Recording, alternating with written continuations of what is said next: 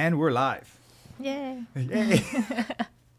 Bienvenida, Yasmín. ¿Te, te llamas Gracias. Yasmín, Yasmín o doctora Marimón? Doctor- doctora Yaz, porque para eso Doctora estudié Yaz. mucho. Perfecto, doctora Yas. So I'm just going to do a quick introduction and then we'll just get started right away. And I always forget what the name of the podcast is, by the way. I know. Hi, guys. Welcome. Uh, welcome to the show. Today we have a special guest. Her name is Dr. Yaz, uh, Dr. Yazmine Marimon. Uh, she's a licensed mental health counselor, correct? Yes. uh, and she's a self-proclaimed sex expert, which that brings all these. We have an audience in the room. You guys can't see them, but they're here. And welcome to the How Did You Get Here podcast. So Thank you very much for your invitation. I'm very excited to be here today. awesome. And this is going to be in Spanglish. We already talked about just in Spanglish, case we get yes. stuck. and and I'm excited because this is definitely a topic that attracts a lot of people. Whether we're sure. talking about sex, whether we're talking about relationships. Um, I think everybody has just a ton of questions. Yes. And later on, I posted something on Instagram, so I'll probably pull up some questions live That's great. that people are going to have, and that way we can keep the conversation going. That's great. So, welcome. Thank you. Pleasure to have you here. Thank you. Thank you. So, anything that you want to just get started on, or Um, well, just to talk a little bit about me, Mhm. uh, as you say, I'm a licensed mental health counselor. I work a lot with couples in my private uh, practice. Uh, especially, I help them to build uh, intimacy, emotional and sexual intimacy, and to co-create an, a safe place between them. Uh, so we can talk a little bit more about that, and I'm sure there is going to be questions Mhm. about uh, intimacy and relationships. Um, so I'm here. So uh, take this as an opportunity to ask all the questions. Oh, we got plenty of questions. about it. but you said something interesting. You said in a safe place. What do you mean by that? What do you mean by in a safe place? well, you know, couples they come to session already uh, in a place where they feel insecure or they may feel uh, resented uh, or upset with each other. Um, sometimes they come to, to session not knowing what to expect, right? So the first thing that I create for them is like, well, I invite them to to just relax, to feel calm, to talk to me about them. You know, tell me about you. I want to know them first as human beings and as a couples, and not like, a, oh, we have a problem here and we need to fix it. Understand. Um, so they, start to talk about them. They start to talk about how they they were attracted to each other at, the- at the beginning, and just just that cre- start to create a safe place where they, they can feel some trust there. And that uh, is very helpful because then they, they can feel more relaxed, you know, and it's an invitation into, okay, so now how is that you would like to improve? What is that you would like to change in your relationship? And sometimes it's that tough things, you know, like affairs, um, really uh, dysfunctional patterns of communication. Um, and they want to, they don't know what to do with that. And sometimes it's like resentment. And that is one of the biggest, biggest challenging uh, when it comes to heal that resentment. Uh, because probably that resentment has been there for years, not two, not three years, but years, and it's now that they're recognizing that is something that that is between between both of them, um, and probably that's the first time uh, that they really, really, really dig into those type of feelings, uh, you know, frustrations. But really, the frustration is just the window. You know, what's behind the window is hurt, is pain, and usually they don't talk about the pain. They usually talk about, oh, because you did this and you did that, or, or you know, it's a lot of uh, blaming and ac- accusations. Why do we go to that instead of addressing the underlying issue? Mm-hmm. Sometimes what pops up is the blaming on dishes or, or very superficial level problems, but the problems are much deeper. Why is it that most couples struggle with this? Well, first, they don't know that there's other underlying issues because uh, they don't learn that in school. That's why we are here Yeah. to teach them. um, so once they know that it's not about the dishes or the clothes or, or anything else, you know, uh, they start to say, ah, uh-huh, I understand now. um, so I that's the, that's what I, I told them. Like, I'm going to be your teacher. I'm going to guide you in how to communicate, how to learn to communicate, how to learn to, identify what's really the source of the conflicts that you're having here. And it's a, a huge part in self knowledge because that is for themselves. I mean, it's not only for the relationship, it's a way to, to for them to know each other uh, better. and it's a, it's a real transformation because I always tell them the transformation here is not a cognitive transformation; it's an emotional transformation because we are going to be talking from the emotions and that is, is really a huge just right there is the first step to, to change when you say a cognitive change. transformation what do you mean by that uh, talking mm-hmm. you know um, this this long long long narrative that sometimes couples they get lost on that narrative mm-hmm. uh, yes but I, I, I you know it seems like he or she doesn't understand me. I have told the same thing one, two, three, one thousand times, mm-hmm. uh, and I still don't get it and it's, and it's not going to get it because the real history is what what what comes from the emotion. You know, I always say to say to the couple, um, emotions they have a history. Mm-hmm. Okay, so that what you're feeling now, what it is, you know, and, and where is that in your body. So let's go to travel with that emotion to see what those shoes in the middle of the living room means mm-hmm. to you. You know, and usually has to do with um, I'm not feeling understood. So if I don't feel understood by my partner or heard, then my partner doesn't love me, or I don't. I feel unloved or uncared, and that's really the main reason. You know, that's that's really what is popping up at that time for that person. Feeling unloved, unvalued, not unvalued, cared for. not not cared for. Okay. Yes. And so you mentioned resentment. Um, that resentment, I, I would say, resentment leads to sometimes to betrayal and the ultimate betrayal for a lot of people in relationships is what you mentioned earlier affairs and infidelity. Yes. How do you help people through infidelity or affairs? Uh, well, that's a, that's a huge one, very important. Um, betray and, uh, well, resentment also has to do with expectations, mm-hmm. right? So when you come into a relationship, you expect this mountain of, of things. You know, you're going to be my good lover, mm-hmm. uh, my friend, uh, my partner, my companion, uh, the even sometimes it's the provider. Um, so we create this huge expectation, um, and sometimes there is the illusion, you know, mm-hmm. the illusion of, of love uh, that at the beginning is, is great, is perfect, yes, but after 18 months, uh, those other things that your brain couldn't see because the rush of dopamine and serotonin and all of those mm-hmm. wonderful uh, chemicals, um, they don't allow you to see it. So that's the when when I start that, the the real love really starts at that point when you start to see those um, how your partner start to push your buttons no and and if you don't realize that and you continue with that dynamic resentments really can build up with the time because those expectations are not met anymore. Oh because you were not like this at the beginning and now you are this way. Um, or sometimes the couple they just fall into the dynamic that is not completely healthy. For example um, submissive dominant dynamic you know like i do everything for you um, i don't have a voice and with the time that voice get lost of one of the partner. And 10 years after down the road there is resentment because i don't have a voice. But both are responsible for the loss of that voice you know because it can be controlling uh, there's control issues there's power struggle issues uh, there's a lot of different dynamics going on there in that specific example so uh, with affair and betray. A Affair is something that is uh, is lagging inside what is in lag, lagging inside yourself. I mean, we had we had different definitions about affair. Um, and sometimes it's uh, something that, that is symptom, you know, it indicates that something is going on in the relationship, but uh, also indicates that something is going on inside you. Inside you know, the individual inside the individual who commits oh, affair, okay. exactly. Uh, because if that person is looking outside the relationship, it means that it's not fully present in, in, the, in that space.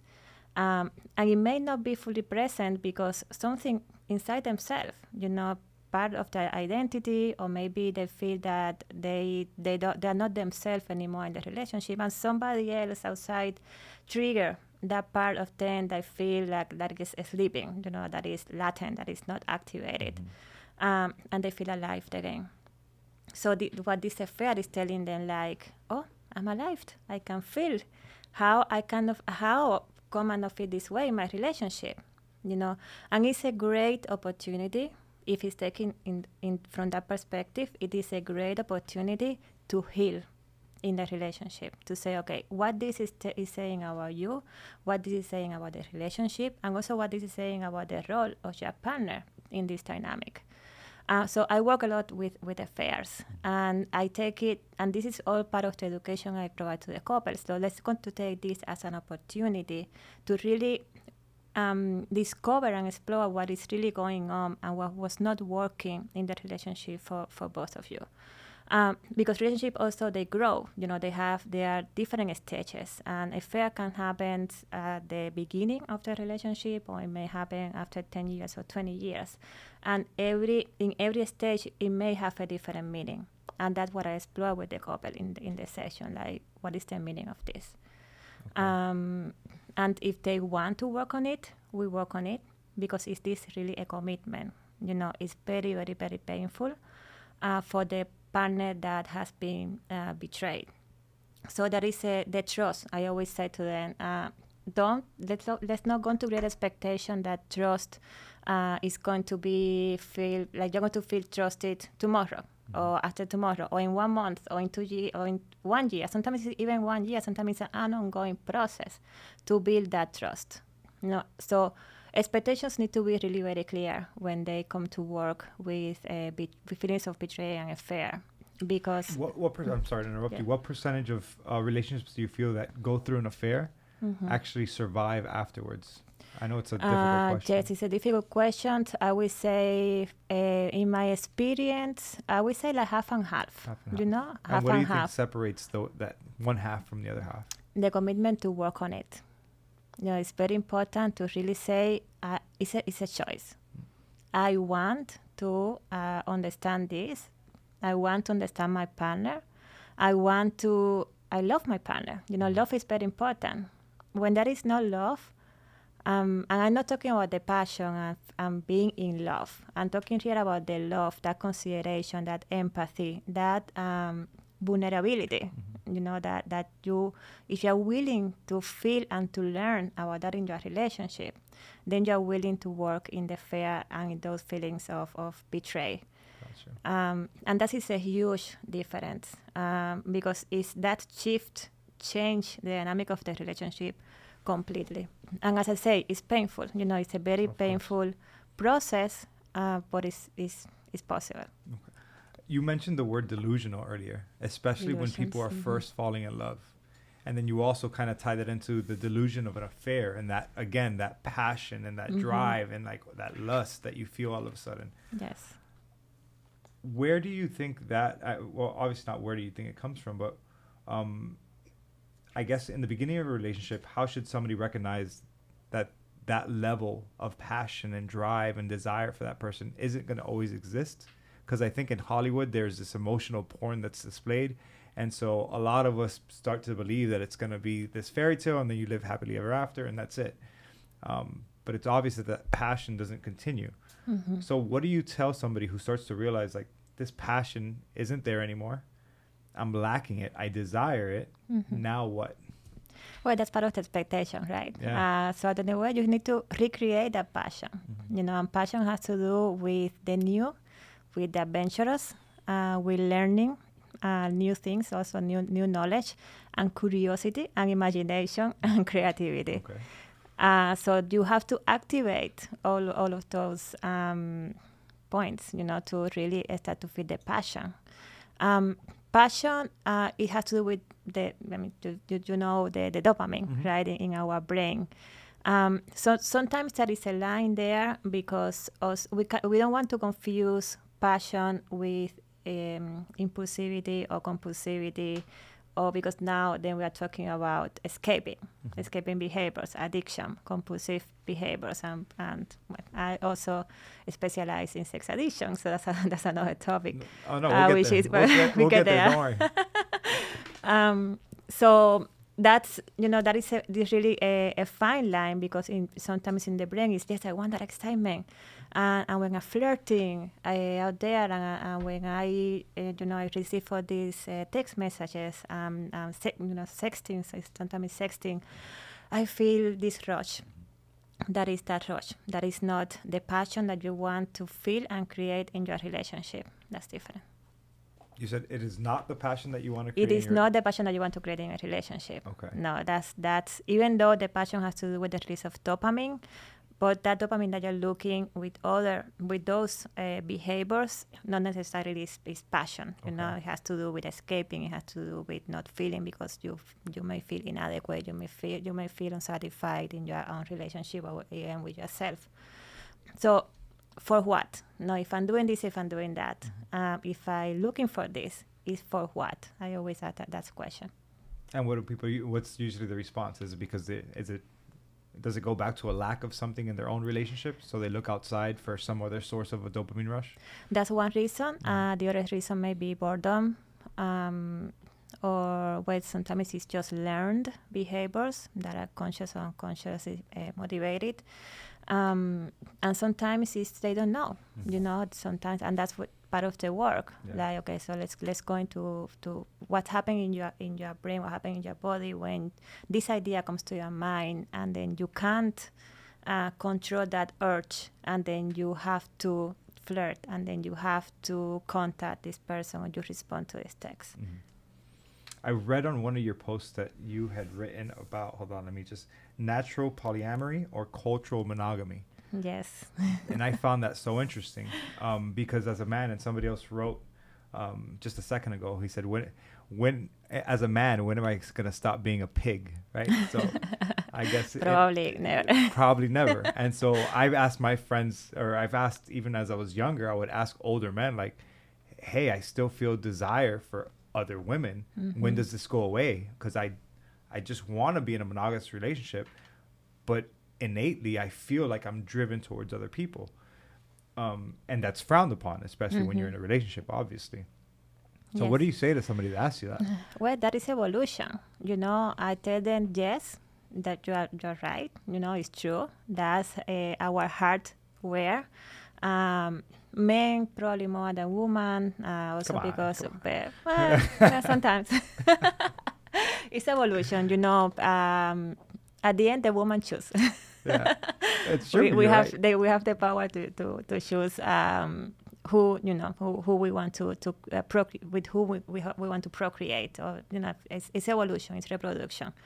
Um, the other part of it is the psychological part and it's the history and it's the social and it's the culture it's the nurturing part which is this is a choice no so I, w- I choose to be in a monogamous ex- exclusive sexually exclusive relationship um, or it, I choose to be in a, monogam- in a monogamous, not sexually exclusive relationship, or I choose to live with two person, Mm-hmm. you know, to have two two partners, and that is also okay. Um, now, when you have a, when you are in a committed relationship we want uh, one more than one partner, it's very important to have clarity in rules. You know, rules, communication, uh, intimacy. What are going to be the roles in that in that relationship? So that is also part of, of the work that is done uh, in therapy. You know, because there may be some confusions. Um, so people they have this as a style uh, of life. You know, they have incorporated this idea of it is okay, and and they feel great, and it's great.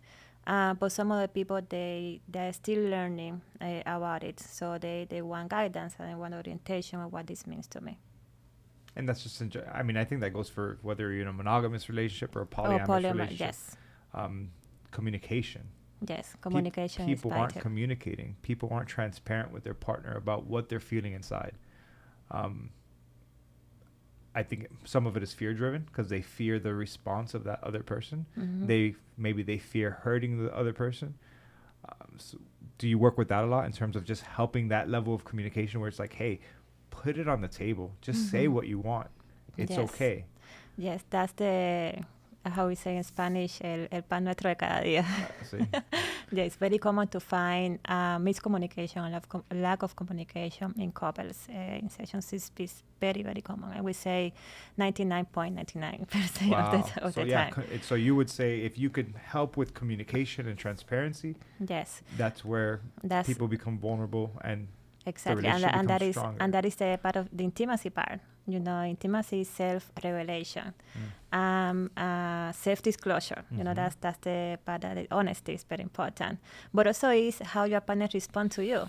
You know, so if I'm having these these triggers, if I'm having these emotions, I'm telling you, um, look, I want to share how my body feels right now. I feel uh, when you this. I felt this in my body. I felt this uncomfortable feeling. I'm not sure what it is, or or maybe related with feeling rejected when this happens to me uh, in my past relationship, or maybe uh, or maybe when my father told me this as a child.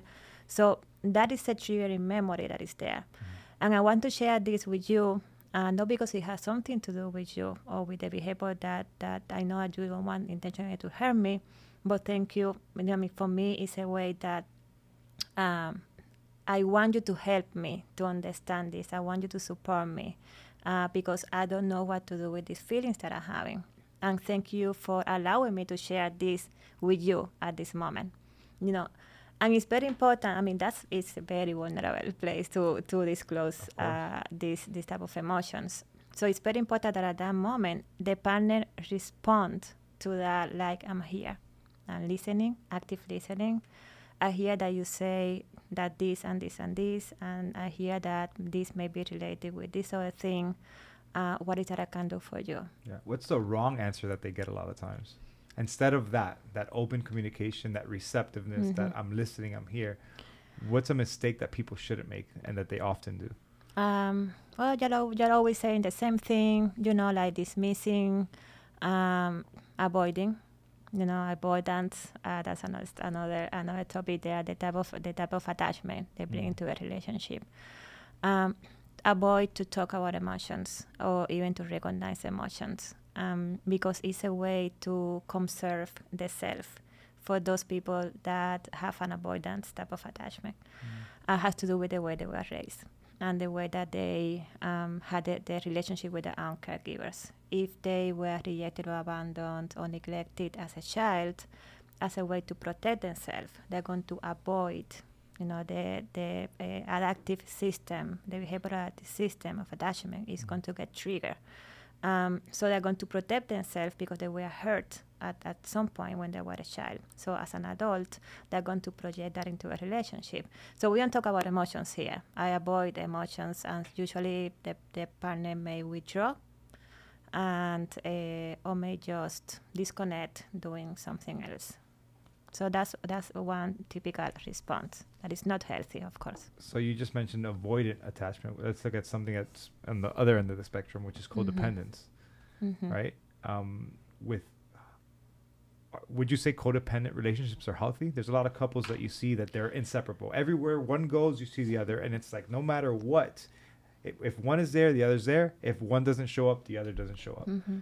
What's your take I, w- I would say interdependency is healthy. Okay. You know, um, we share. Uh, I have myself. You have yourself, mm-hmm. and we can share ourselves in a third space. Okay. Uh, and it's that third space that goes everywhere.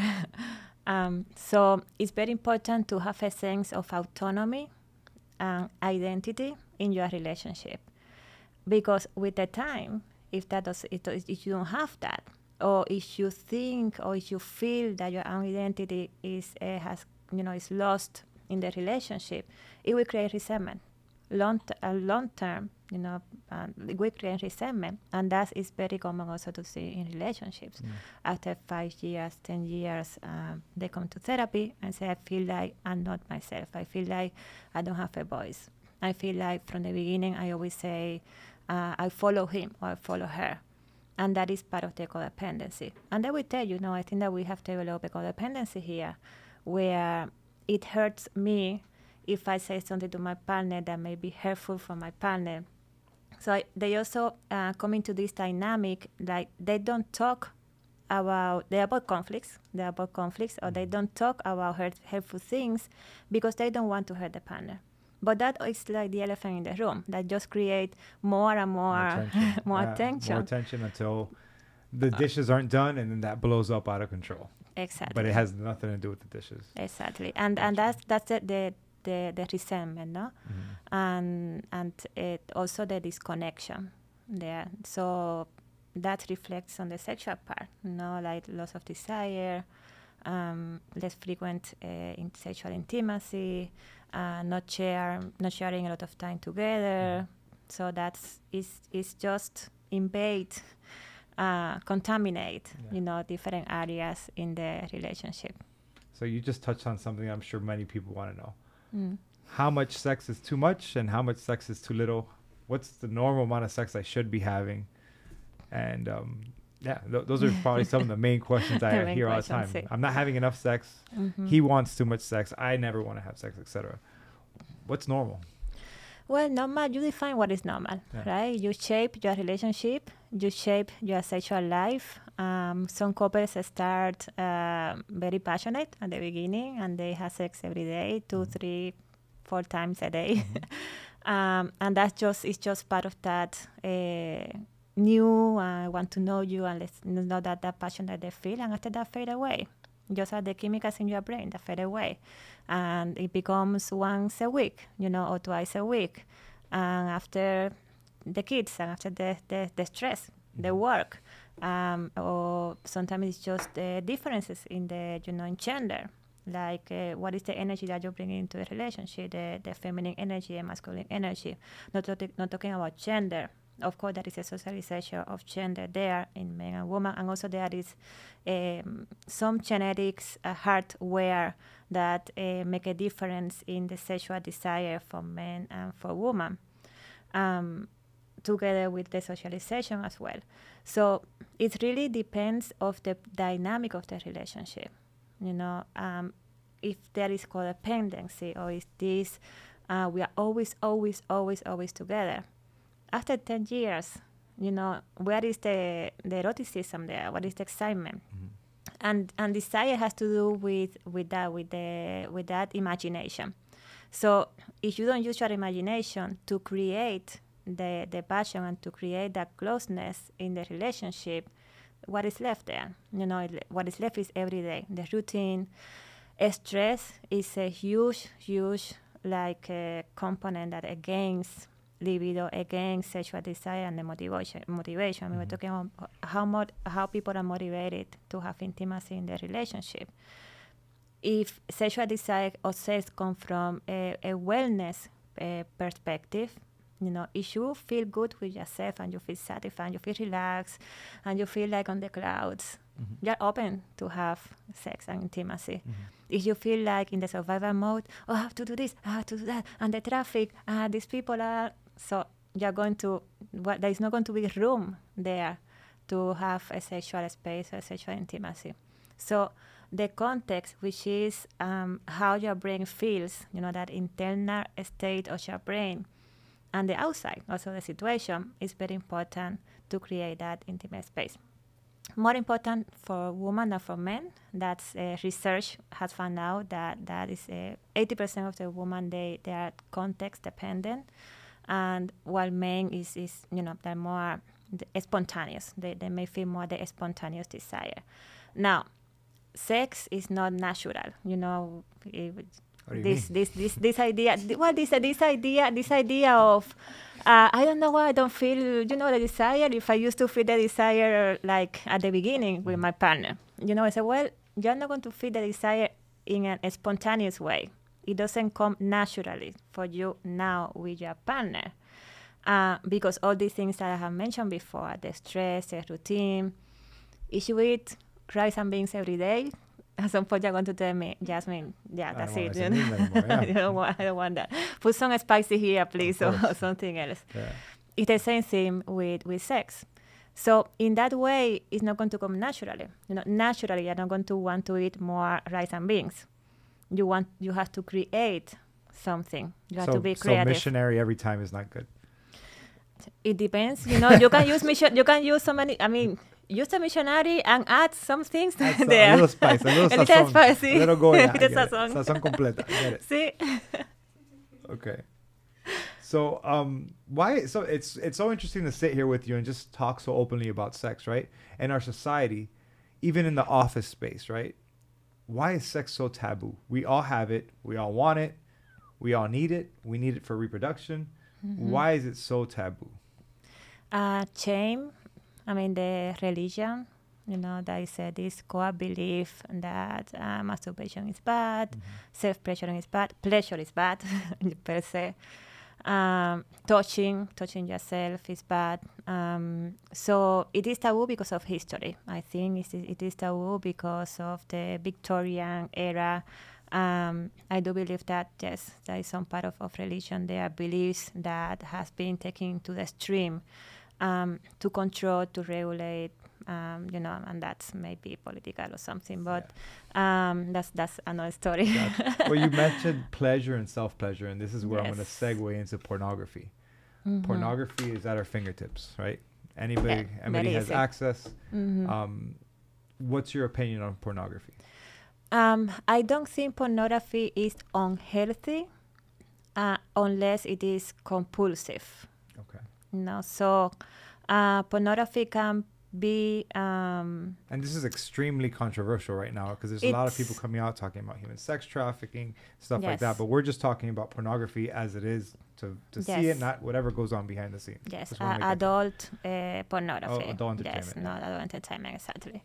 Um, the, uh, the, the, the downside of pornography is that teenagers, uh, pre-adolescent, hmm. 9, 10, or even earlier. I mean, uh, younger kids. My daughter's 12. Ten cuidado, por favor. younger kids. Well, I'm sure that she can teach you more about that than what you already, what you already know. yes, breathe, right. breathe, breathe, let's, breathe. Let's wrap it up. breathe, breathe. let's wrap it up. No, it's funny because I had my friend Joe on here recently, mm-hmm. and it's a question I've asked a lot of people: is um, have you talked to your ch- like my daughter's 12? I've sat her and her cousin Emily down and said, "What do you guys know about sex?" Right? And they tell you, "Oh, oh that." No, they're very avoidant. At this time now. yeah, they don't want to hear it, and I'm like, listen, it's either you talk to me about it or some random. And this is what I told Joe. I said, Joe, mm-hmm. either you talk to your daughter about sex, or your wife talks to your daughter about sex, or some kid in school is gonna walk up with Pornhub on his phone and just be like, "Hey, look at this." Yes. You want to try it? Yes, and I think the most important to teach kids about sex is safety and consent. Okay. You know, that's that's the first thing. Uh, what what is safety sex and, and what is consent? Like maybe is is no. You know, like uh, if you say no with the head or yes with the head, that is still a no. Mm-hmm. You need to say yes. I want to be touched. Yes, I want to kiss you. Mm. No, that is very important, and that is a huge problem also because teenagers say no, but if you you know if you accept a kiss or if you accept that the you know the he he touched you here, so that means that you accept the rest. No, no, a kiss is just a kiss. It doesn't mean that you want sex. Yeah. So that's that part of education is very important. What is private? What is public? Mm. You know, now with internet, uh, pictures, right? There is a lot of teenagers that they exchange uh, pictures of themselves. They they don't know that what is out there is out there. You can't That's get it, it. back is you can get it back. You know, so where the picture goes to your friend, to your boyfriend, no, it goes to a, a, a red, you know, like an online word, that the e word, electronic mm. word that you don't know what is that picture. So that's part of the education also of the parents. I think know. those are three great points: safety, consent, and privacy. And privacy. I think those are definitely that's some good guidance for parents to pay attention to. Yes, and just uh, you you can start from from you know from there. Um, and after you can open the door to other things like uh, you know pleasure, uh, orgasm, safe sex. You know, even though I haven't gotten there yet. no, no, you don't have to. You know, you don't have to. You ca- hot in here, people. Uh, you don't have to, uh, but you can create a safe uh, space that, that, that I talked to you about. You can ask me anything, you know, and and sometimes you know just watching a movie or watching a series. Like uh, it creates an opportunity for you to talk about these things. Okay. You know, and sometimes they ask questions, or sometimes they make comments. Oh, I heard that the school this and this and that. Oh, I heard that uh, that girl this and this and that. Um, so that's an opportunity. Ah, yeah. So what do you think about it? Okay, so let me tell you, and then you provide that piece of education. Okay. You don't have to talk about everything. Mm-hmm. They don't want to know everything you know, and and they will ask when they feel they need to ask. Now, when they ask, answer. Of course. Because if not, they will go to Dr. Google. yeah. Uh, and Google will take them to um, pornography, and then they will learn of these distorted. Um, they will have all these distorted beliefs and thoughts about uh, about, the, what, is about what is sex. Mm-hmm. You know that is not real. Gotcha. And so, from pornography, how do you feel about people, adults, using pornography as foreplay? I think it's great as as long as it's you know safe and consent in their relationship, and they use it for the relationship, or even if they don't have a partner, um, the, the, like a recreational use. Always being very aware that that's not the only way of getting the pleasure, because the downside is the compulsion is that uh, the disconnection with yourself because then your brain learn that this is the only type of stimulation that I'm getting here. That's what I was going to get at. Mhm. Yes, and this almost becomes like automatic. Mhm. So if I don't get this type of stimulation, and men they're very visual, uh, different from, from a woman. If I don't get this type of stimulation, then when I am with a real person, There's I no arousal. there is no arousal. Mhm. There is no arousal, and then that affects your sexual response because you are not going to have even the same level of intensity of arousal that you feel po- with pornography. You're not going to have that sense of connection or intimacy, and then when then they call me. Yeah, that's what I was. I was about to ask you. How do you work with somebody who has a porn addiction, Mhm. who's extremely aroused by pornography, but then they try to become intimate with a partner, and all of a sudden, Yeah. there's no blood flow. Yes, they have to change all of that in their brain. You know, the the first thing that they need to do is to stop watching pornography. You know, and to relearn new ways of uh, getting aroused, and they can start. There, there are men that they tell me, uh, I cannot uh, get aroused without watching pornography. You know, I cannot use uh, like my my imagination. I cannot use images of my partner or images of previous relationship um, and that it may become a problem. You know, you want to to know how you can turn yourself on, not only with the use of pornography, and that's uh, one of the things that I work with in, in session with them. You know, what else there? There is a spectrum of turns on. What else is there for you?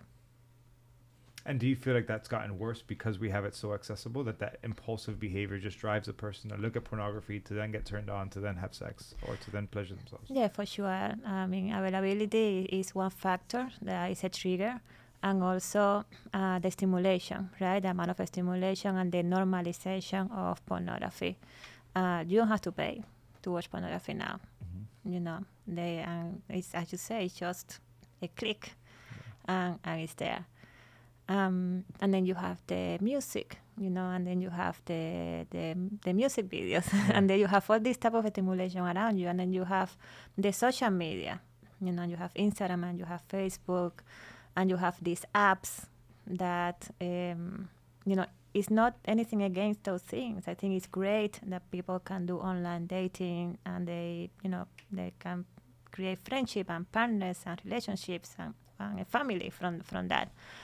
Um, but the downside is that is like how I going to how I can learn to navigate the E word without sabotaging, you know, intimacy, without sabotaging your sense of self. Of course. I think that that is, you know, is is is consciousness, is awareness. Go to the E word, but always with a sense of awareness of who you are in that world, and who are also the people that are around you.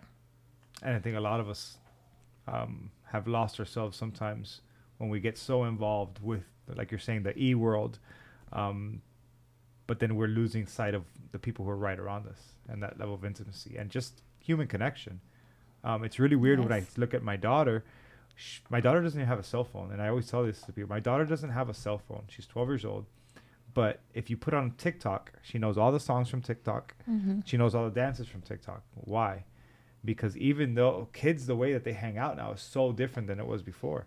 Now they sit in a circle and they all stare at their phones. Yes. So they sit staring at over each other's shoulders. Mm-hmm. So it's it's it's a lot that they're taking in from that world. It's, a lot of information. It's a ton of information Yes.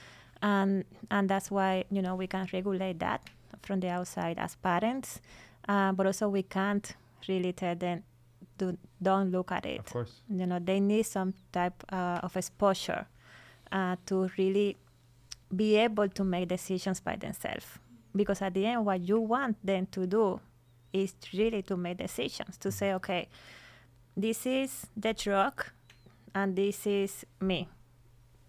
I can take it. I can decide to take it or not. Yeah.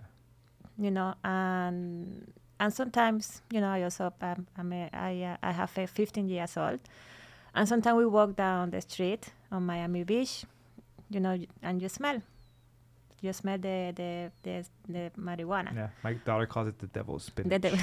okay. and I and she knows, you know, and I, and the first time that it happened, I told her, you know, that's that's the smell of a drug of Yeah. marijuana. So now you know that when you smell that, you know what it is, yeah, you know, and you may know in what environment you are, and people, and the students they do that on the on the school, you know, they do the vaping, and you know, she she tells me all the story or everything that happened there. Uh, I mean, there is stories and stories, things that happen in the school that are uh, out of sometimes of, of you know common sense. Um, so she knows, you know, so so she can say, well, you know, this is something that I'm not, I don't, I don't want to do. I don't like it, you know. So so I think it's important for them to have some some exposure there of, of the of the danger or what is can, what can be unsafe. of course. Yeah, because I think a lot of parents, what they want to do is they want to put their kids in a bubble Yes. and protect them. Mm-hmm. Like, and I could say, look, with my daughter, in in a sense, I've put her in a bubble where she doesn't have a phone. But more so, it's because I want her to be able to connect with the world around her and be more social. But I know very well she's gonna have a phone, Yes. and I'm still gonna teach her as we go, mm-hmm. right? Mm-hmm. But I just right now I want to limit that exposure. But I think it's really important that we that we constantly educate our kids and talk to them about the world that's going on around them, whether it's good, bad, or ugly. It doesn't matter. Whether it's poverty, racism, drugs, sex. These are hard conversations to have with the kids. Yes, for sure. But I, I feel that they're so necessary, and so many parents are avoiding those conversations, thinking that that's protecting them, when really, I, I think it's it they're gonna get exposed to it in, in a different way that's not gonna be healthy for them. Yes, that's completely true. And and you know that get exposing that get is exposing exposure in school and through their friends and, and through other groups that are close to, to them or to their friends.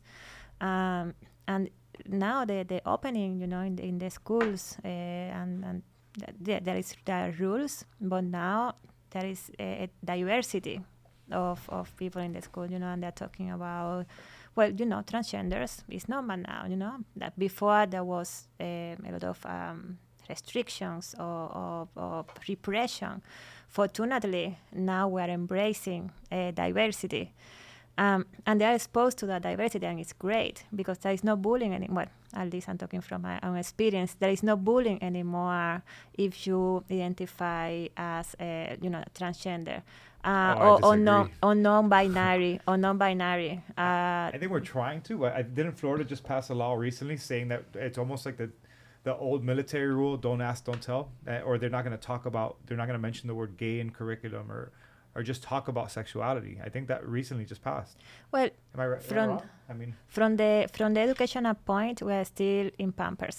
yeah, absolutely. yes, I mean in the school, I remember when my, my daughter told me, "Can you sign this release here so they can talk to me about the en- endocrinology system?" You what? Seriously? yeah, exactly. Seriously? Yes, yes, they're going to talk to me about this. Um, and what about? They're not going to talk to you about orgasm, pleasure, you know, sex. I remember watching a video on sex when I was in sixth grade. Um, for what do they call it? It was just sex education. My mom had to sign a waiver so I could sit in that class. But it was almost a the way that they showed sex occurring was in a it was a camera that showed heat. So you saw two silhouettes of people and heat, and then you saw the blood flow to the penis, and then you saw it insert into the vagina, and I was like, oh, that's pretty vivid.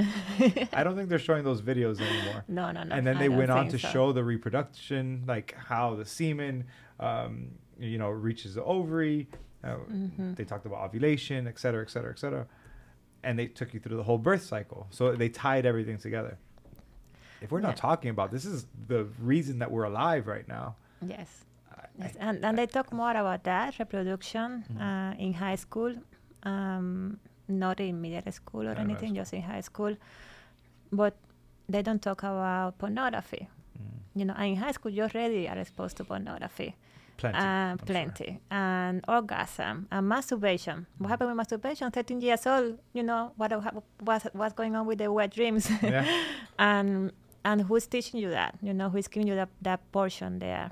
And, and it's very shameful, really, for the kid to have a wet dream, for example, and to not know what is that. Yeah. It's very shameful for a kid to um, uh, have an erection, you know, and in the middle of whatever in the classroom, not with the intention of having, a, of having an erection, not thinking about sex, not thinking of anything that stimulates the brain, but the child is having an erection because we know that at that age the testosterone is um, is when it really gets uh, liberated in your brain and in your body. And so, what happened with that kid there? You know, who is teaching that kid? This is why you are having an erection now, and it's not because you want it, you do it, you intentionally you want to hurt. No, it's it's a physiological response in your body. In the school, they don't talk about that. Nobody ever talked to me about that. it was like, uh, just stay sitting down until it goes away, and then you can go go back to playing football. But until then, like you're done. Exactly. Which it is. exactly. It is shameful and it is shameful, it is. you don't you don't have control. You don't know what's going on. Exactly, exactly. So yes, that is a huge. I mean, I say they were still in Pampers when it comes to to to education, um, and it's so important. It's really so important.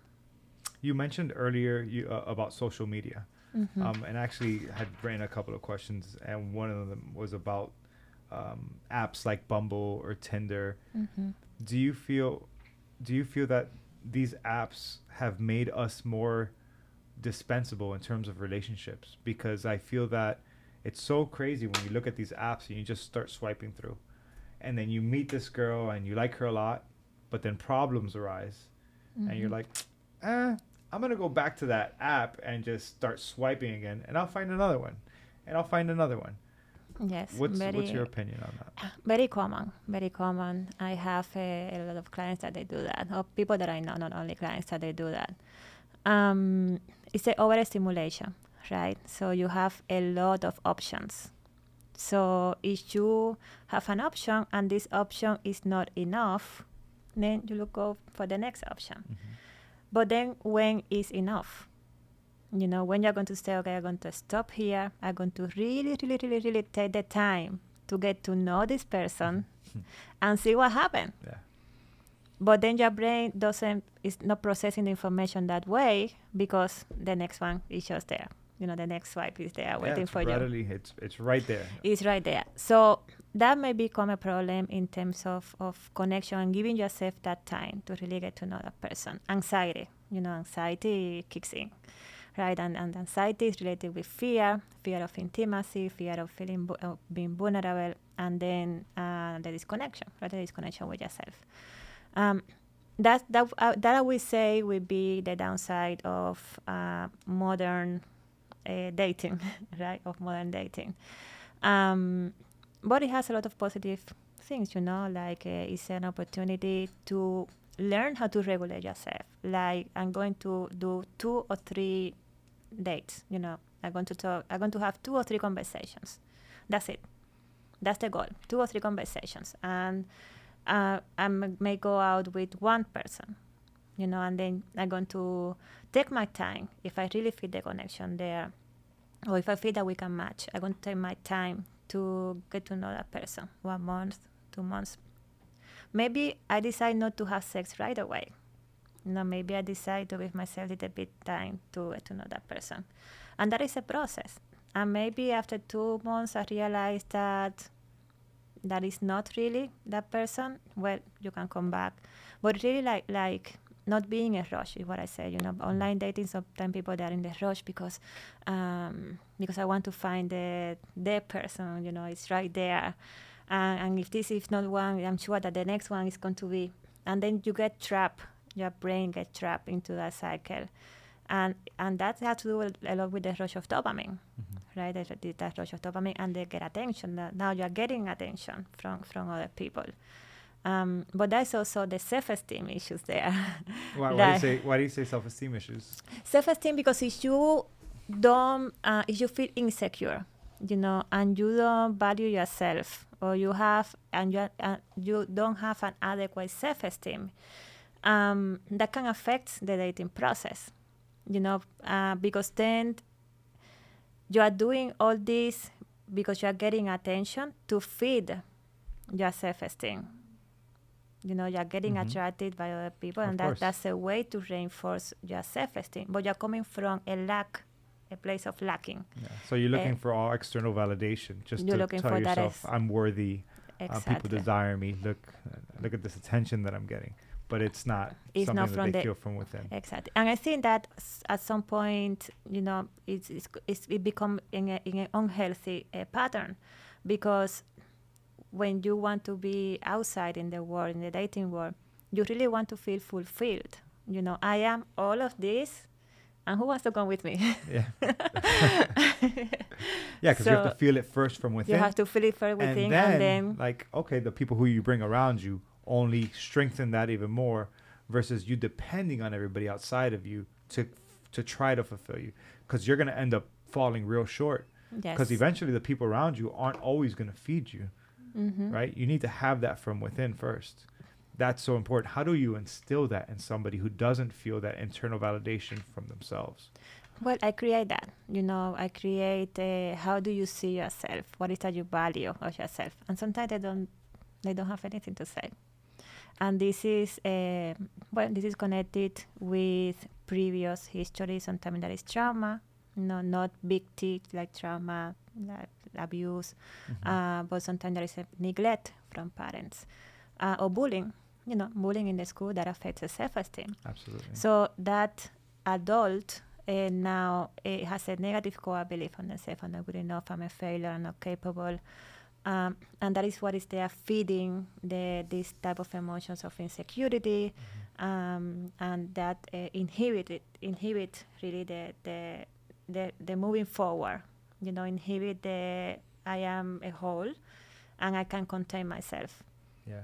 you know and and we i work a lot with with that you know uh, what parts of yourself you accept even though they're faulty you know we all have faulty parts weakness and strengths and that is okay and i think it's important to accept yourself as a whole with everything that is there so when you are going to online dating or dating or relationships you know what is there you know and then you you can be honest with yourself and say this is me you know and the ideal self of me that uh, maybe the, the partner wants to create or maybe the partner wants to it may be it may help at the beginning you know this part of this illusion. Um, but it's also very important to be aware that uh, I'm, and also this and this and Absolutely. this so so you can work with the truth Yeah, I, I think that was something I, I learned when I was single for a while was I had to say this is who I am Mm-hmm. and let me make sure that I put that on the table because I don't want to give a self a a false depiction of, of who I am and present this wonderful package when I know underneath that there's some shitty situations, right? There's some things that Mhm. aren't so pretty. And I think people are fearful of that because I think it goes back to a fear of rejection and Yes. seeking that external validation.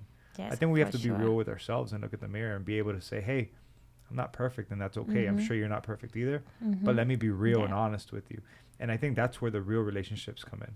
Yes, Right. yes, that's that's exactly what it is. That's I like that. Um, and to to arrive to that point, you have to really be very very aware. You know, um, and it's a process of self knowledge, and it's an ongoing process as well. You know, you're going to have one experience, one relationship, after you're going to have another another experience. You're going, you know, you're going to separate. You're going to get divorced. There is no shame on that. Yeah. I mean that I, I see like a, a, an amazing learning experience and op- opportunity to know more about yourself, to know more about what you really want in, in your life. And it's part of your journey. It's really part of your journey. Yeah, that sense of shame when something ends. Mm-hmm. I, I remember the sense of shame that I felt um, when when I became a single father, Mm-hmm. and I felt not only that I had failed the relationship, but I had failed my daughter because I was always brought up with this with this illusion of how the family must remain together, Mm-hmm. and it was really hard I'm it was sure. really hard, and I just kept telling myself that I was like I was not good enough, and I was why why did I fail my daughter? And it took a lot of time. It took some therapy to kind of rebuild myself to realize, oh, th- I'm still a good father. I'm still an amazing father. I mm-hmm. still have mm-hmm. love for my daughter. I'm still whole. Mm-hmm. And this is mm-hmm. just part of that journey. This didn't work, and that's okay. I can come back. And I think a lot of people miss that. A lot of people allow that failure to consume them. And it's like this, it's almost like a well, I, I know people who never got back into another relationship as a result of one relationship failing. Mm-hmm. Yeah, yeah, and thank you for sharing. Yeah, uh, no, of uh, course. Thank you for this sharing is not that. therapy. this is not therapy, but, but I love when, when people they're honest. oh yeah, no, I'd rather be honest. Um, I mean, how else are people going to learn from me? Why why am I doing this right now? Yes, it's to bring these things to light. And if yes. I can't be vulnerable, I really mm-hmm. don't care who listens. Yeah, I don't care if it's one person listening, but I know it's going to land on somebody's ears. Mm-hmm I'm sure you get the same thing. My DMs, I always tell people, you don't want to read my DMs. My DMs are not exciting. They're not people trying to go on dates with me or have drinks. They're people who are talking to me about their life issues and what they're going through. Yes. And a lot of times those life issues have a lot of shame mm-hmm, where mm-hmm. they are just isolated and alone. And when they reach out to me, it's because they haven't reached out to anybody else. Oh, yes. Oh, it's okay. Oh no, that's it. that's, that, that's it. No, I that's don't know it. what I had. It's the first time that anybody's phone has gone off in the middle of the podcast. no. no, I think that's very important to be vulnerable. Yeah. To open uh, that door and to invite others to be vulnerable, vulnerable with you. I mean, that is so so important, yeah. so they can feel safe as well. My philosophy is that there's strength in vulnerability. Yes. Because if I can't, if I'm not willing to expose myself, then I'm giving that thing power over me, mm-hmm, mm-hmm. and it mm-hmm. doesn't have power over me. Yeah, and that's that's very powerful. Yeah, what you just said. Definitely. That's great. Thank so you. yes, guilt and and the failure, uh, you know, the sense of, of failing that also comes from society, right? Like you have you should be should should should that and the and the should is, is just from the external uh, what you what you got to, what you have to gain externally. Um, so if I don't have it, then I know I'm not enough. No, and that come from from expectations and probably you know critics from your parents, uh, critics from society, um, critics from that that teacher from the school, and and in a sense, you know, we are all we are all exposed to to to different messages uh, from society.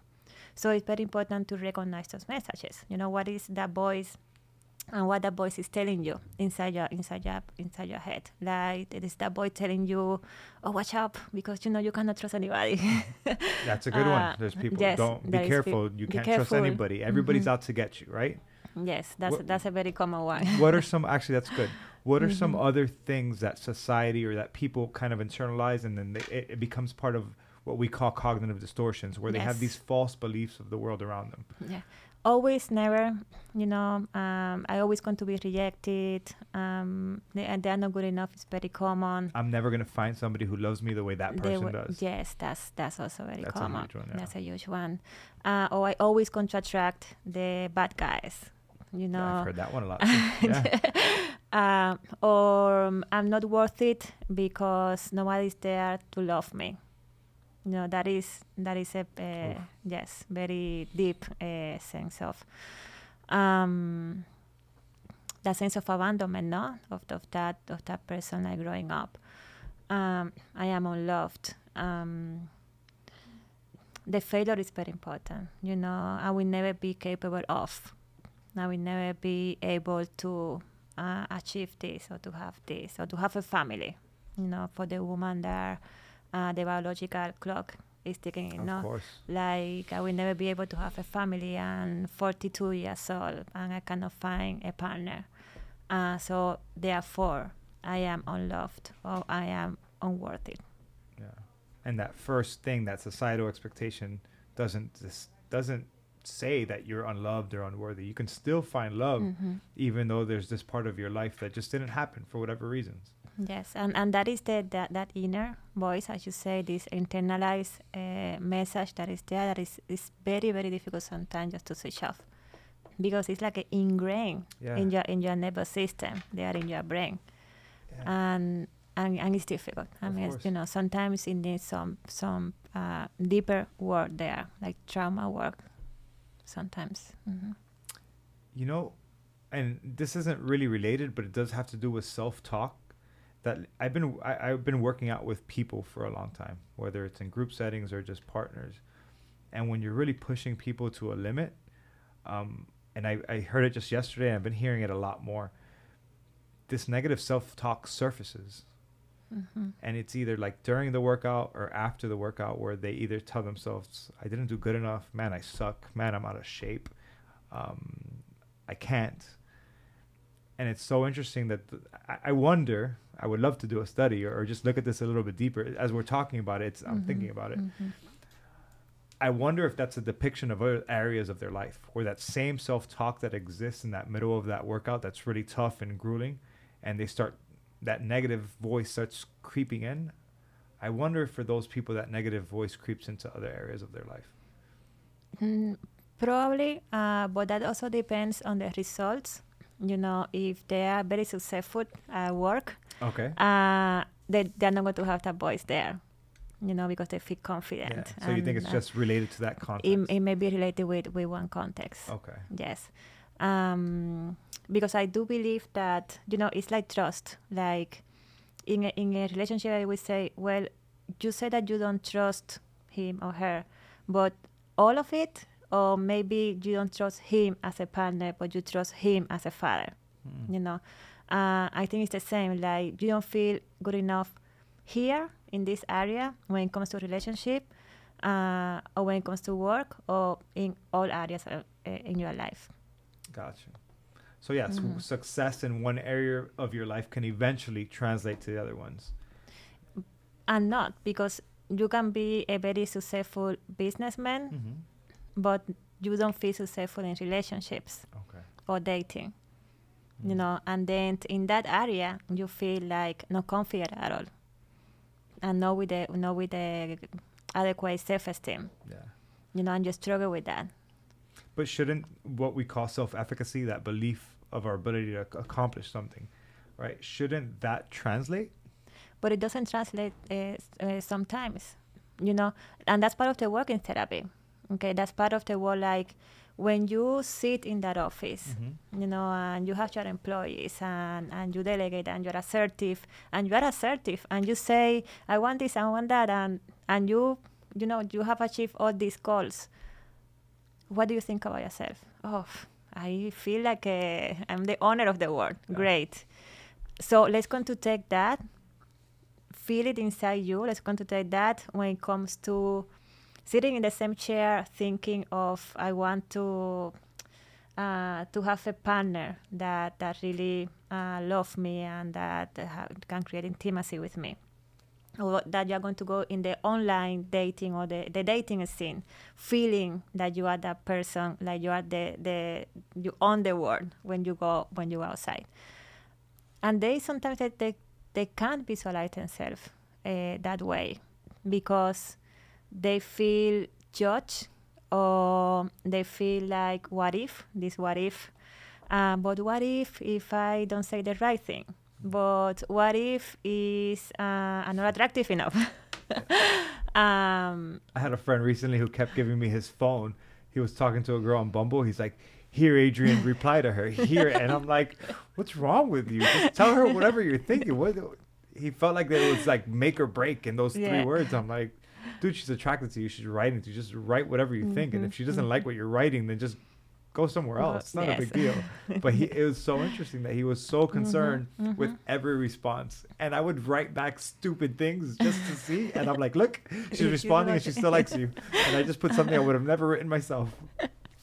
Oh wow. yeah and that, that, that insecurity Yeah. you know uh, sometimes is reflected in that area and not in the in the work area for Mm. example or friendship I can see that.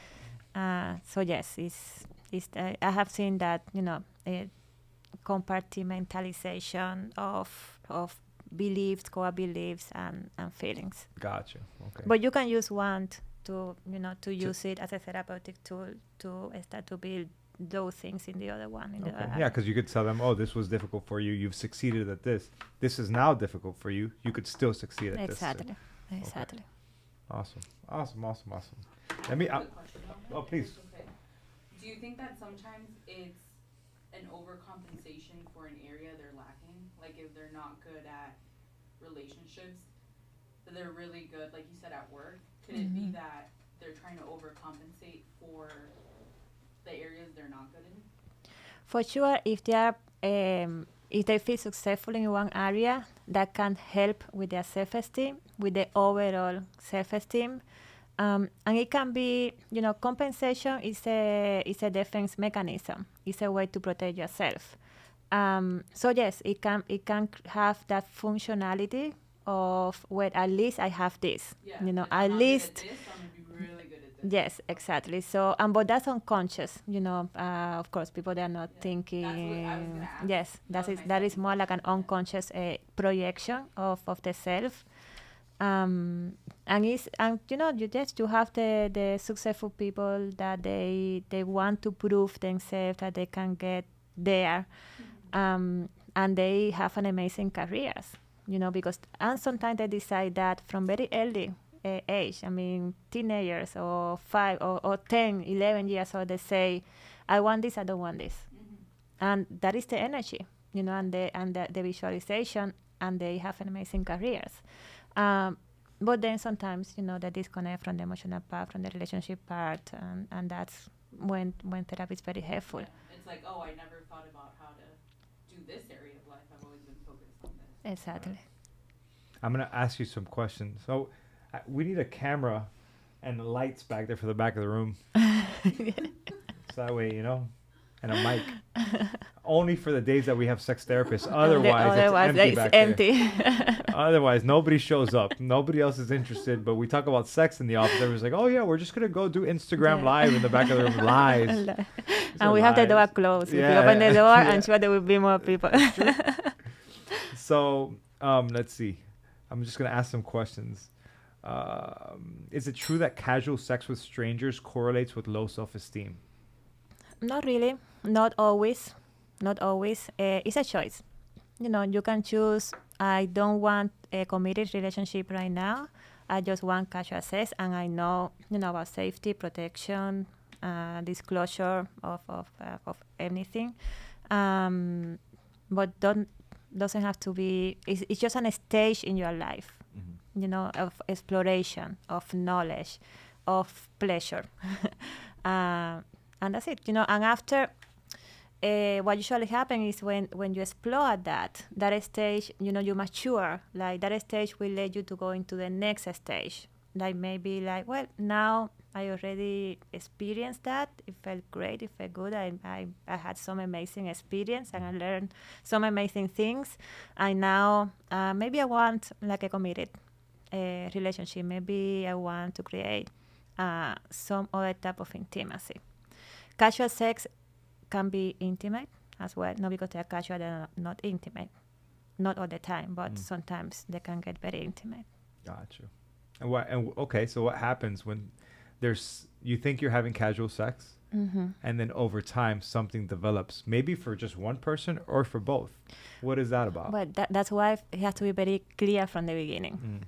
You know honesty like honesty transparency honesty transparency communication mm-hmm. yes expectations you know this is what i want and this is what i don't want now maybe one year but now this is what i want and that's something that has to be continuously communicated because yes. there might be you say that to the person now and they need to hear it again three weeks from now because yes. you start seeing them get attached. Yes, exactly. And they start having more expectations for what you guys have. And you might think this is extremely casual, but then you realize that person is starting to become emotionally involved and invested. Yeah, and it happens. Yeah. You know, and yeah. it happens. And then you may feel guilty because that is happening.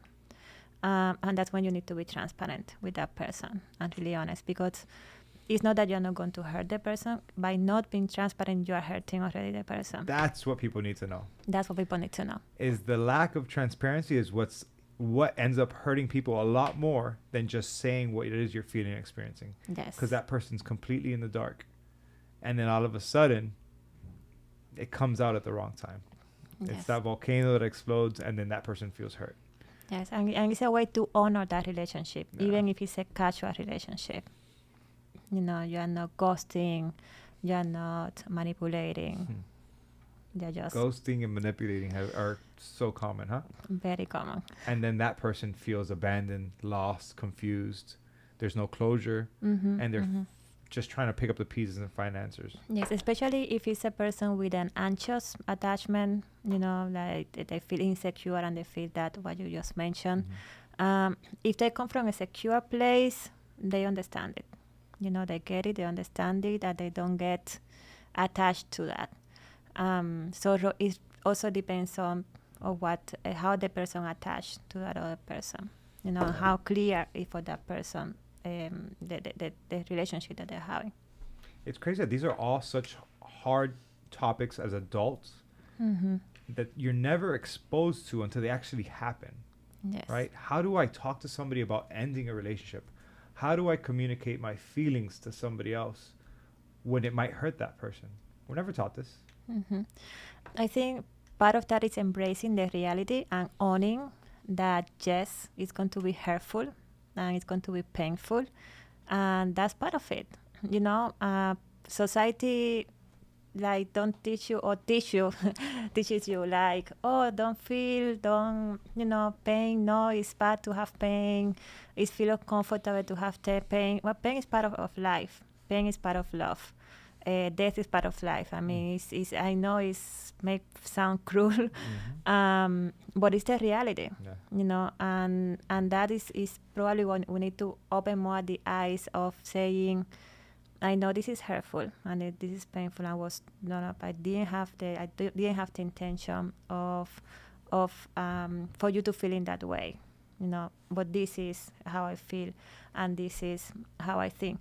And sometimes you don't really need to do the whole speech, right? Because the whole speech comes from the cognitive mentality, and sometimes from that survival mode.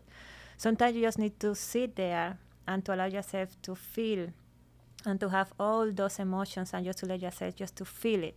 And when the other person see how you're feeling that, you know, the, the that emp- that empathy and that vulnerability, and if the person, you know, has that also emotional connection, that's it.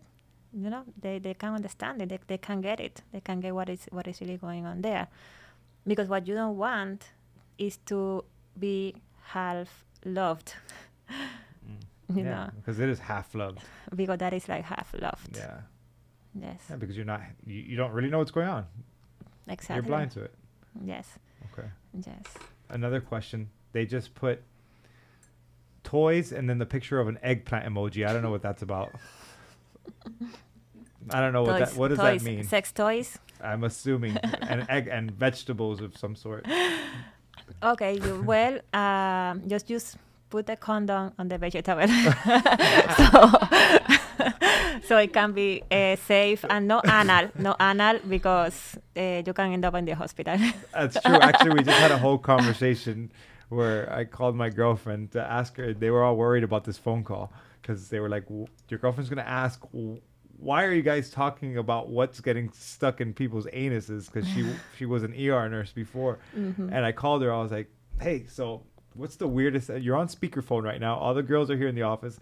What's the weirdest thing that you've seen stuck in somebody's anus?" And she just started going off on a list. At least I'm sure. It's terrible. Um, ha- these questions are funny. Have they seen marriages with two virgins in this generation? General thoughts. I mean, I'm sure there have been. With two generations. No, no, no. No. Have and so in this generation right now, Mhm. are there do marriages still exist with two virgins? No. Uh, the answer is no. Uh, we'll move on. Why do men feel entitled to sex?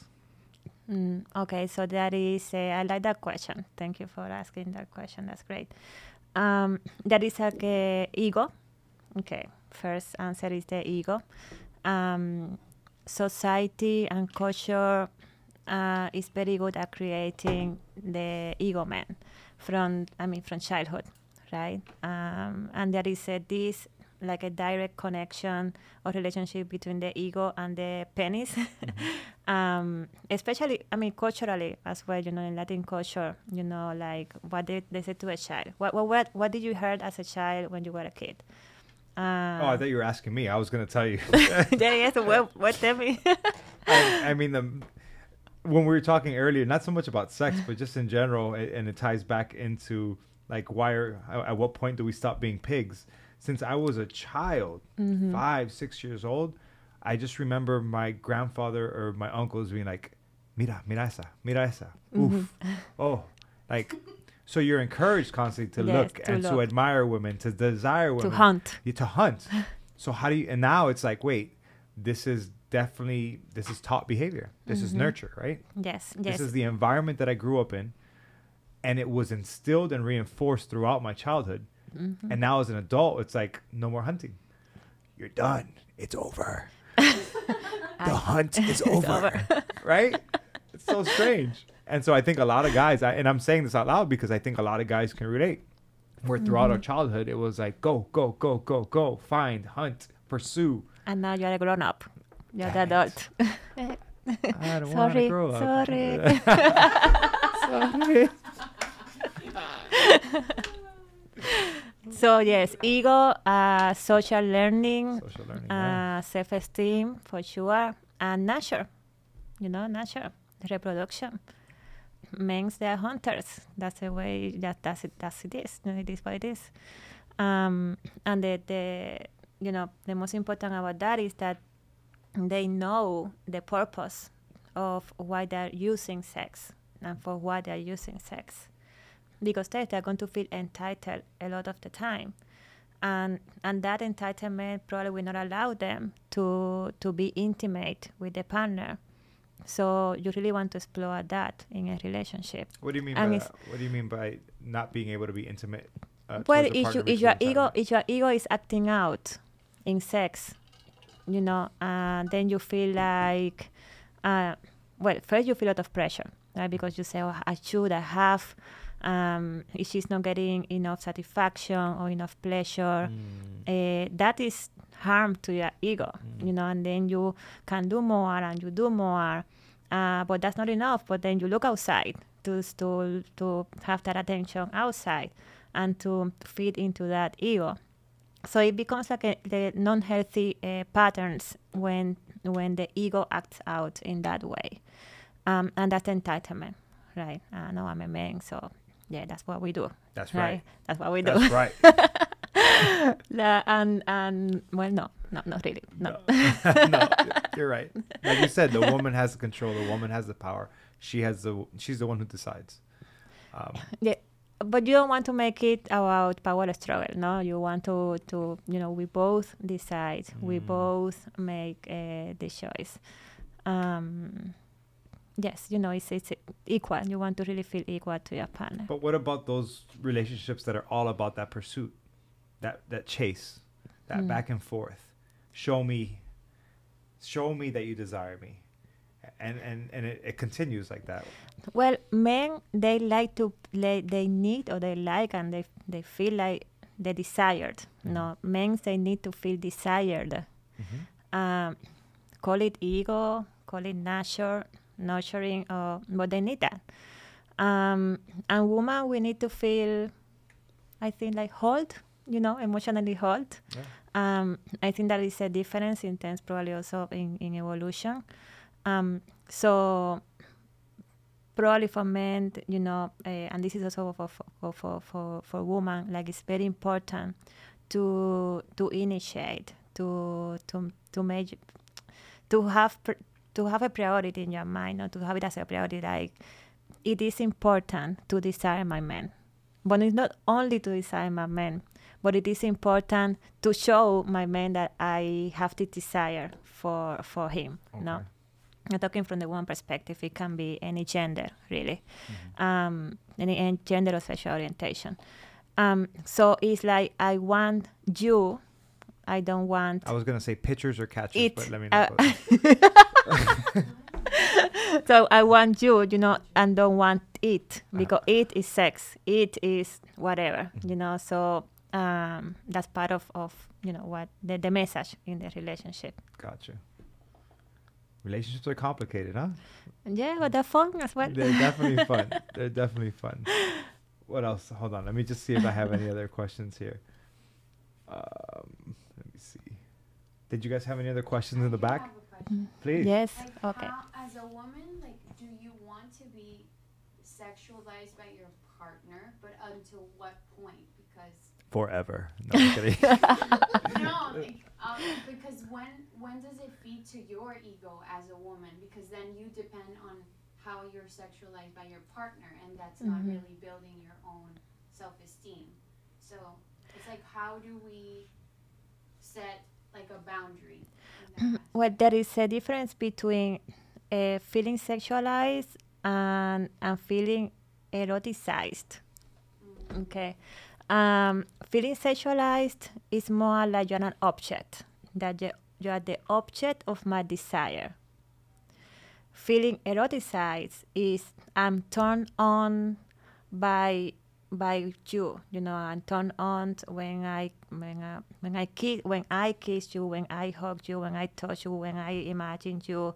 Um, I'm turned on by that. You know, and that is really very erotic. Um, so the other side is the woman. How, as you, your partner, what is your boundary there? You know, and and what is erotic for you in the relationship, and what is not. And maybe you are perceiving that, um, uh, you know, you're perceiving yourself as an as an object, and maybe that's not really what it is. You know, so uh, take in consideration that uh, it is a belief. No, no, it's a belief.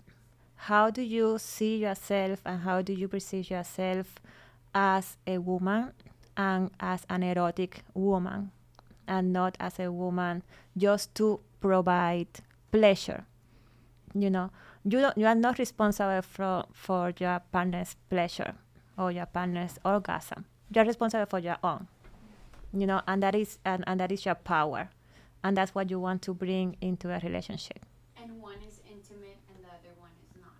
Like being erotic is more intimate than being. Yes, it's more close, it's more intimate, it's more present. Um, the other is is more like physical disconnection, even though physical can be very intimate, touched is part of the intimacy, of the expression of that intimacy. Um, but the other has to do with uh, belief, right? Let's going to blame it on, on society and let's going to blame it on culture. This and it's true that some men, because of pornography and because of Why this or this or this, because you are the only man here in the in the in the in the room. Come. I say some men. I know, I know. You keep on pointing, so I, I feel threatened here. Um, we can talk about that later. That's awesome. So, so yes, some men, uh, because the way they learn about it, they they may perceive woman as an object, and and I think they don't they don't like it. You know, I I have uh, I have had some clients that they told me I don't want to keep seeing woman or perceiving woman as an object anymore. They could, don't connect. They cannot connect. And They cannot connect. Do, does that affect them personally? Yes. Not be- Of course. Yeah, yeah, of course, because they they feel that connection, no? They feel that lack of connection.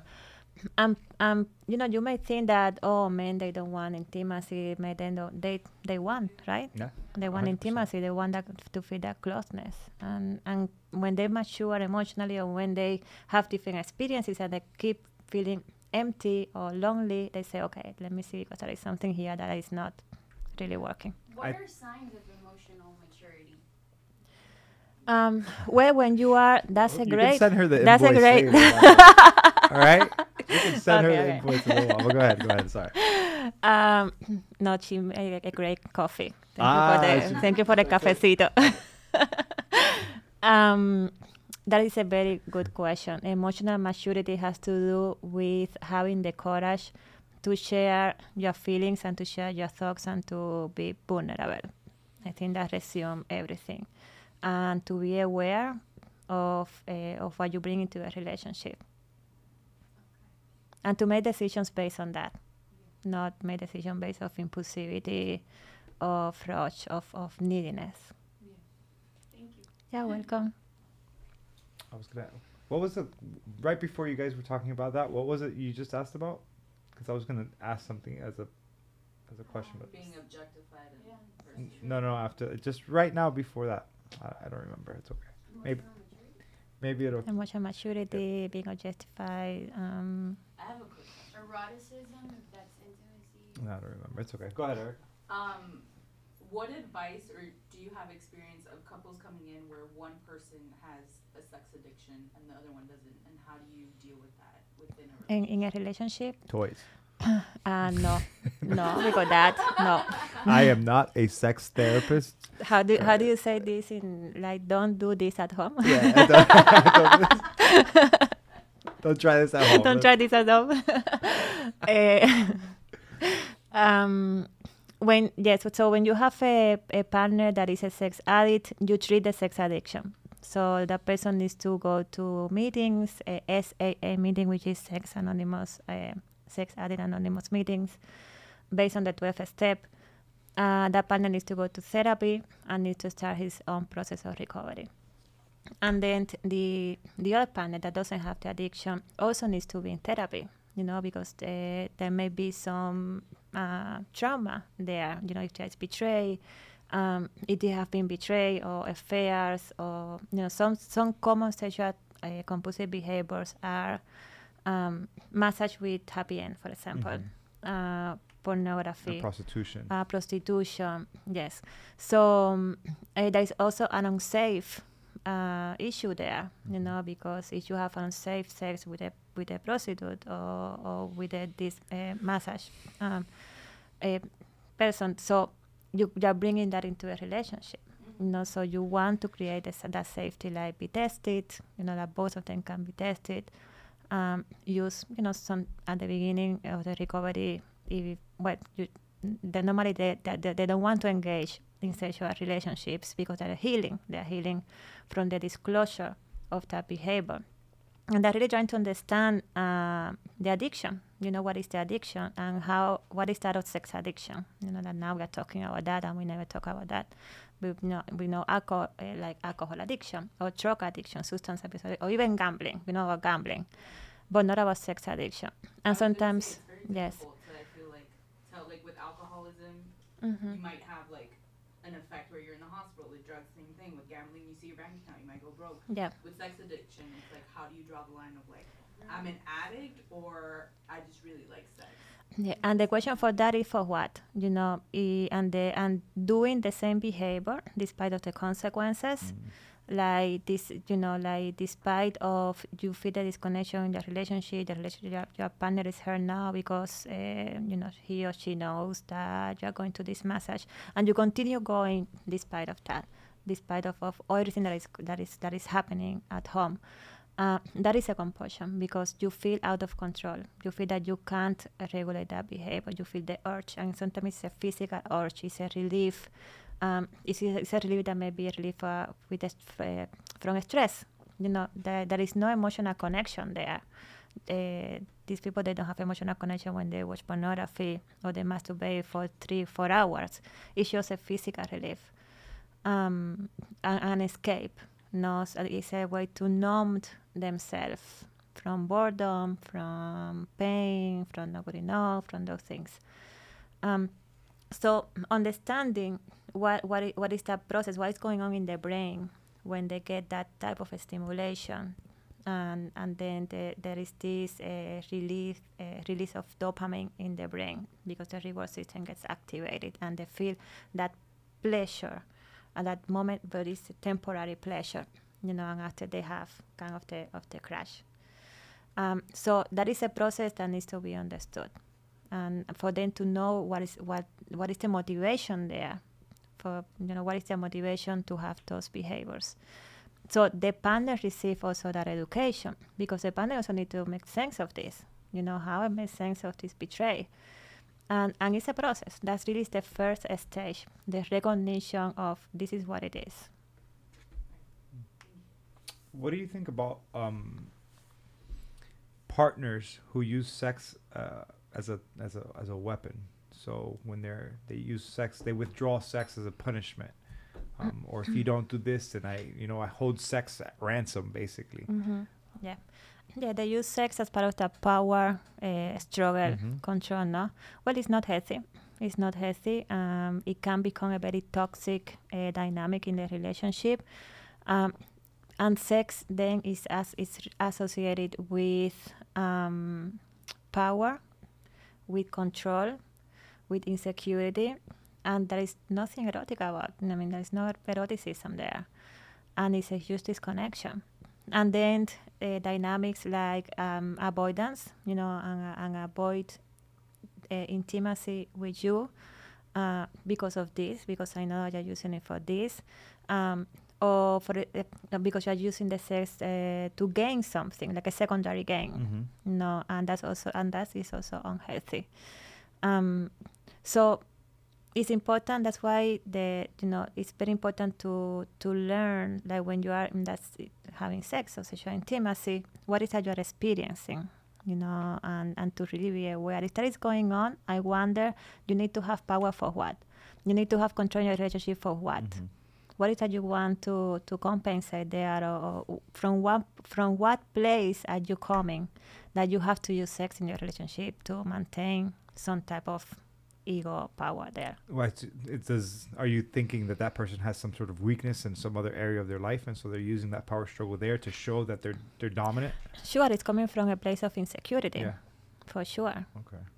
Yes. Oh, another question: Why are divorce rates so high? that's a loaded well, question, Um, I, I have I actually. Let me let me tag on to that question. Forget about why are divorce rates so high because I'm sure there's a million reasons. mhm, mhm. Divorce rates are about what fifty percent. Fifty percent. Fifty percent. Yes. Of those fifty percent, how many, how what percentage of marriages do you think are actually happy and healthy? Mm, And that's a hard question. I'm just asking. yeah, it's a hard question. I would say from my own experience, um, the one that are together, you know, even living together, because Mhm. now we're talking, you know, what's the conceptualization of marriage now? A Mhm. paper or just living Yeah, together? no, no, no.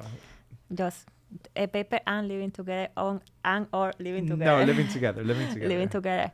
Um, I would say like uh, I would say like a high percentage, you know, because uh, I think that that according to my experience, at least here in, in where I live in Miami, uh, people have a culture of looking for help when something is not going well in the relationship. Mhm. Maybe in a different, maybe in Cuba it's different Mhm. you know. Uh, but uh, my experience here is that people they look for help when they are not communicating, when they uh, feel resented or there is frustrations, they're looking for help, and there is a good sign Yeah. because because that is telling me like not only that you care about the relationship, but you care about having a long-term relationship. You know, you're not just uh, tirando la toalla, how we Yeah, say yeah. in Not Spanish, just giving in. Yeah. giving Not in. just throwing the towel. Yes, throwing the towel. You are, you are working towards it. Uh, so hope, you know, I, uh, I, I, I want when I want my couples to, to also look when they go to therapy is hope, and and that's they leave the ses- the first session feeling that, so we can work because they don't they, they don't have that hope. We cannot, you know, it's very difficult to work together. And and that's why I say like majority of people that are together it depending on the age as well you know how many how many years they have been together they try to to work it out many reasons you know family kids uh, because they love each other they they they really really love each other but they just don't know how to love each other at this stage of their life or when there is a baby you know or when there is a change in whatever dynamics job or stress or financial situation so it's, it's learning you know they need to learn how to do the things And I have two more questions for you, and uh, unless they have some more also, but um, the um, I'll actually I'll go to this one first. Three Threesomes. That was something that something else. When you bring a third party into Mhm, into mhm. your intimate relationship, um, obviously there has to be a lot of communication before Yes, you do this. It's 2022. A lot more people are engaging in this type of behavior, and even openly. Mhm. So how what is the right way, what is the wrong way, and what and is there are there any studies that show when you do introduce a third party that this could actually be catastrophic for the relationship? Mm, not really. I mean, there is no really. Um, I don't know of any research that shows that I is hope my a, pastor doesn't that is a catastrophe. um, I have seen it. Uh, I have seen it in couples. Um, if they have an open, com- clear boundaries, Mhm. you know, like if you're going to invite a third person, it's going to be, for example, uh, somebody that is not in immediate um, circle of friends, nobody from the family, nobody from from the our circle of friends. Um, it's just this day, one night to have fun, and um, it may somebody that made they meet online, you know, so they know what's the deal, and the other person agree, and they have fun, and and that's it. You know, I think that having those clear boundaries is very important. When it's noisy is when uh, one of the partners of the relationship they start to have like secrets, you know, like communication, uh, communicating with the, the third person, uh, and the other partner doesn't know that that communication is going on, uh, or making agreements to be with the relationship, but the other partner doesn't know that those agreements are going on. So that is a deviation from the from the norm in that relationship. That is, we do this together. We talk about this together, and we make the boundaries together, and we choose the person together as Yeah. well. So that's that's like the core of that. So much, huh? Yeah. Is, I feel like there's been a loaded conversation. Do you guys have any other questions? No? You sure? I think they're lying, but it's okay. well, we- Um, we can have some. You know, we can. Uh, of course, we, I hope we meet again. Oh, I, we're this. definitely gonna do this in again. I promise you that. And even if I, I love don't, it. there's gonna be some conflict in our relationship back here because they're gonna have communication with you without telling me. but that's okay. That's I, ex- okay, I that's accept okay. it. All right. Um, I want to thank you, honestly. Uh, Thank you this- for I this know that these are hard conversations to have, um, but you come with a wealth of knowledge, a wealth of experience, anecdotal experience with individual patients that you've seen, and bringing your expertise here. It means a lot to Mhm. me. Um, so thank you for taking your time out of your day. Where can people find you? Uh, well, I have my Instagram, Dr. Yazmine Marimon. Mm-hmm. And we'll put that up the and you put there my well, my phone number. They can uh, call me or text me 786-229-6947. Two And two I nine six nine four seven. 229-6947. Awesome. Okay. Yes, and my website is ym psychotherapy in miami.com. Perfect. Yes, but uh, you go to Instagram and it's easier. Perfect. Yeah. all the just wanted to make sure information, all the that in- information is Yeah. I wanted to make sure we put that information out there. Yes. And, and I think. Thank you no, for the for the invitation. It was lovely. I love it. Thank you. I so love much. all the all the topics, different issues. I mean, it's, it's I'm sure there is more to, to talk about, and I invite people to ask questions, to write you, to you know, to send you messages, what what else they want to know, um, so we can do this again and you know educate people. That Awesome. that Absolutely, is we'll so it is so needed. All right. Bueno, thank you, Dr. Yaz. I appreciate it. Gracias Bueno, a ti. Gracias.